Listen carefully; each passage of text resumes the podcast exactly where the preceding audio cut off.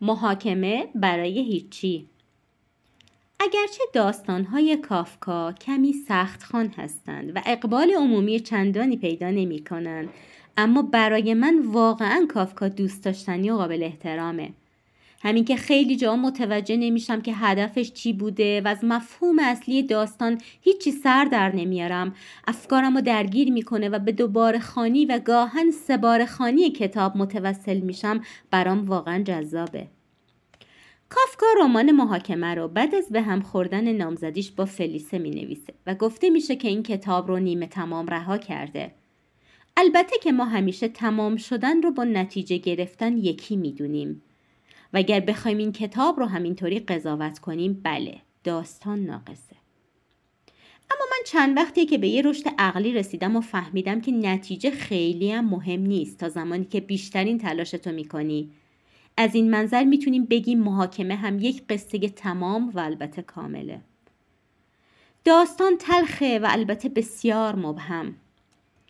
در ابتدای قصه یک باره و بدون هیچ آمادگی قبلی یوزف کا بازداشت میشه و هرچی زور می‌زنه تا علت بازداشتش رو بدونه به جایی نمی‌رسه.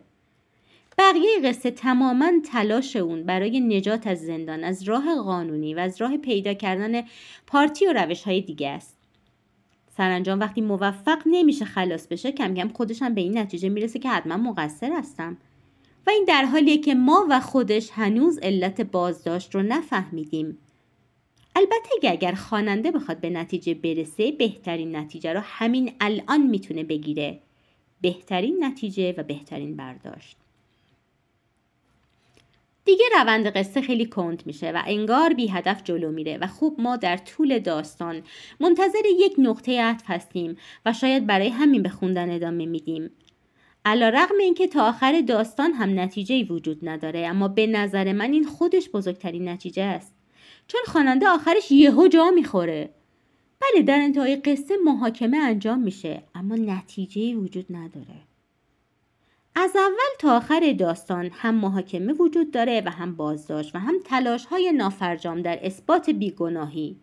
و با اینکه ما واقعا می‌بینیم که علتی برای گناهکار بودن پیدا نمیشه اما محاکمه انجام میشه و دست آخر هم یک اتفاق بسیار ناجور و البته غیر منتظره میفته خیلی جالبه ما خودمونم می‌دونستیم که قصه داره به این سمت میره اما وقتی اینو به صورت ملموس می‌بینیم یهو جا می‌خوریم.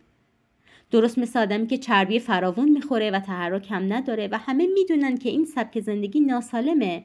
ولی وقتی اون تو بیست و چند سالگی سکته قلبی می‌کنه و میمیره همه جا می‌خوریم. همه می‌دونستیم که این مسیر آخرش همین نقطه است. ولی وقتی به این نقطه می‌رسیم تعجب می‌کنیم. این به نظرم خیلی جای تحمل داره. و من این نکته داستان رو خیلی پسندیدم و به نظر من این هنر نویسنده است. که می‌تونه به تو بگی از اول تا آخر قصه همینه. از همون اولم هم همه چی معلومه. وقتی همونی که معلومه رو بهت نشون میده یهو جا می‌خوری. امیدوارم تونسته باشم شما رو تشویق کنم که این کتاب رو بخونید. کلا به نظر من کافکا رو از دست ندید. درسته یکم سخت خونه یکم مبهمه و یکم شاید فلسفی و پیشیده ولی واقعا خیلی به آدم دید میده و نگرش آدم اثر می‌ذاره.